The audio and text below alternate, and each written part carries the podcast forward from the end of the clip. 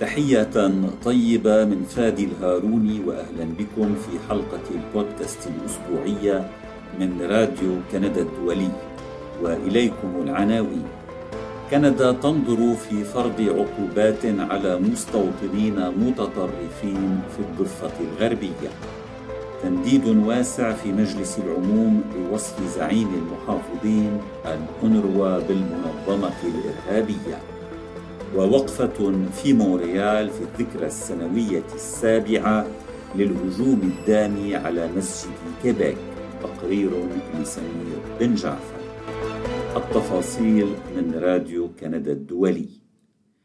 قال رئيس الحكومة الكندية جوستن ترودو اليوم إن كندا تنظر في فرض عقوبات على مستوطنين متطرفين في الضفة الغربية متهمين بالاعتداء على سكان فلسطينيين ونشطاء سلام إسرائيليين. أعمال العنف في الضفة الغربية غير مقبولة على الإطلاق وتعرض للخطر السلام والاستقرار في المنطقة والطريق نحو حل الدولتين الذي هو أمر ضروري للغاية. قال ترودو أمام الصحفيين في واترلو في أونتاريو. وكلام رئيس الحكومة الكندية اليوم دليل آخر على الاستياء الغربي المتزايد من سياسات رئيس الحكومة الإسرائيلية بنيامين نتنياهو. ويأتي غداة إصدار وزارة الخارجية الأمريكية عقوبات مالية على إسرائيليين مقيمين في مستوطنات غير قانونية. تقول واشنطن إنهم مرتبطون بتصاعد أعمال العنف ضد الفلسطينيين. وفي حديثه أمام الصحفيين اليوم لم يقدم ترودو تحديثا بشأن قضية منصور شومان الصحفي الكندي الفلسطيني الذي كان في قطاع غزة يعد فيلما وثائقيا عن المساعدات الإنسانية لمنكوبي الحرب هناك عندما فقدت عائلته وأعضاء فريق عمله كل اتصال به في الحادي والعشرين من كانون الثاني يناير. ويزعم بعض معارف شومان أن شهودا رأوا مسؤولين عسكريين إسرائيليين يوقفونه. ولم يوضح رئيس الحكومة الليبرالية ما إذا كان قد تطرق إلى ملف شومان في حديث مع نتنياهو. لكنه قال إن مسؤولين كنديين يتابعون الملف ويعملون مع جميع الشركاء بمن فيهم الحكومة الإسرائيلية لمعرفة ما الذي حدث لهذا المواطن الكندي. وفي سياق متصل قال نائب ليبرالي فيدرالي من الطائفة اليهودية إن من مصلحة الشرق الأوسط والعالم أن يتنحى رئيس الحكومة الإسرائيلية بنيامين نتنياهو عن منصبه. آمل أن يرحل نتنياهو عاجلا وليس آجلا لأني أعتقد أن هذا الأمر يصب في المصلحة الفضلى للجميع في المنطقة وأعتقد أنه في المصلحة الفضلى للجميع حول العالم قال بنكار الذي يمثل إحدى دوائر وينيبيغ عاصمة مقاطعة مانيتوبا في مجلس العموم. وفي الملف الكبير نفسه قالت الحكومة الفيدرالية إن المعدات العسكرية التي سمحت كندا بتصديرها إلى إسرائيل منذ بدء الحرب بين هذه الدولة وحركة حماس المسيطرة على قطاع غزة الفلسطيني هي غير فتاكة، لكن الحكومة لم تحدد طبيعة تلك المعدات.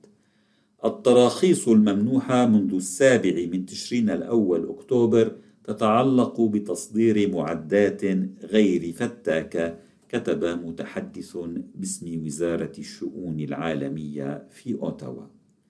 وفي مجلس العموم استنكر الحزب الليبرالي الكندي الحاكم وحزب الكتلة الكيبيكية والحزب الديمقراطي الجديد اليساري التوجه كل بدوره يوم الاثنين قول زعيم حزب المحافظين الكندي بيير بوالييفر إن وكالة الأمم المتحدة لإغاثة وتشغيل اللاجئين الفلسطينيين الأونروا هي منظمة إرهابية.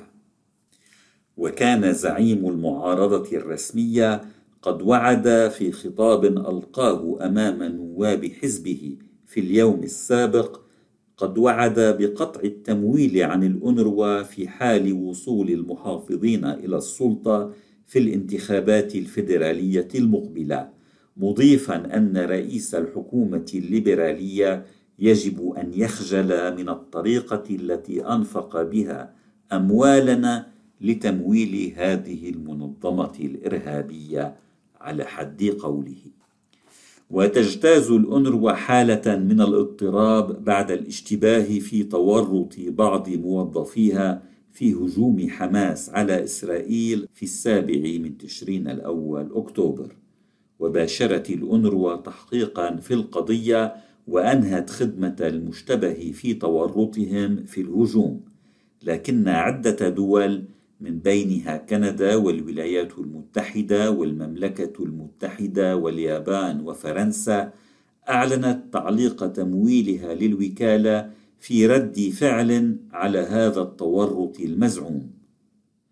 وفي أوتاوا أكد وزير التنمية الدولية الكندي أحمد حسين أن كندا لن تخفض مساعداتها الإنسانية للفلسطينيين في قطاع غزة لكن سترسلها لهم عن طريق وكالات أخرى إلى أن تنهي الأونروا تحقيقها وأعلنت كندا يوم الثلاثاء تسليم مبلغ إضافي قدره 40 مليون دولار لمنظمات دولية غير حكومية تساعد الفلسطينيين في قطاع غزة. وستة عشر مليون دولار من أصل هذا المبلغ هي حصة برنامج الغذاء العالمي.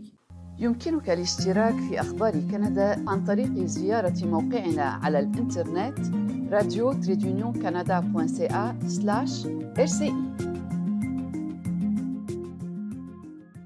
وقفة في مونريال في ذكرى الهجوم المسلح على مسجد كيباك. نظم مساء يوم الاثنين الماضي في مونريال تجمع لإحياء الذكرى السابعة للهجوم المسلح على مسجد مدينة كيباك الذي أودى بحياة ستة أشخاص وإصابة خمسة آخرين بجروح خطيرة تركت أحدهم مشلولا. وفي ساحة عمومية أمام مدخل محطة مترو بارك التقى عدد من المواطنين وبعض المنتخبين على مستوى البلدية والمقاطعة حيث نصب المنظمون لافتات بصور الضحايا الستة مسحوقة مصحوبة بأسمائهم وعبارة قتل بسبب الإسلاموفوبيا. والضحايا الستة الذين سقطوا يوم التاسع والعشرين يناير كانون الثاني 2017 على يد الرجل المسلح ألكسندر بيسونات الذي يقضي عقوبة سجن مدى الحياة ولا يمكنه طلب الإفراج المشروط قبل 25 عاما. هم ببكر ثابتي وخالد بالقاسمي وعز الدين سفيان وإبراهيم باري ومامادو تانو باري وعبد الكريم حسان. ونظم التجمع في إطار أسبوع التوعية بالمسلمين. وفي حوار أجراه معها راديو كندا الدولي خلال التجمع ذكرت سميرة العوني ورئيسة أسبوع التوعية بالمسلمين أن واجب الذاكرة يقع على عاتقنا تجاه الضحايا ونحو العيش معا وطيبة الكيبيكيين. وأضافت أن مقاطعة كيباك عرفت مأساتين كبيرتين. اعتداء بوليتكنيك الذي يعود تاريخه إلى السادس ديسمبر كانون الأول 1989 حيث قتلت 14 امرأة لأنهن نساء وحادثة مسجد كيباك حيث قتل الناس لأنهم مسلمون. وأشارت إلى أنه في اليوم التالي للهجوم تجمع عشرات الآلاف من الأشخاص في نفس المكان الذي انعقدت فيه وقفة يوم الاثنين Le témoignage de solidarité de la population était énorme, ça nous a fait très très chaud au cœur, ça nous a fait oublier même la tragédie de la veille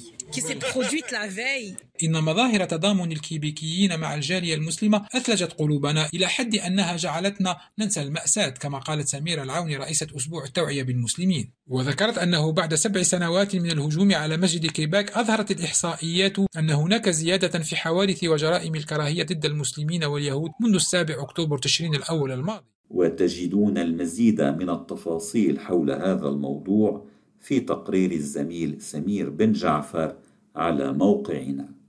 حلقة البودكاست لهذا الأسبوع انتهت.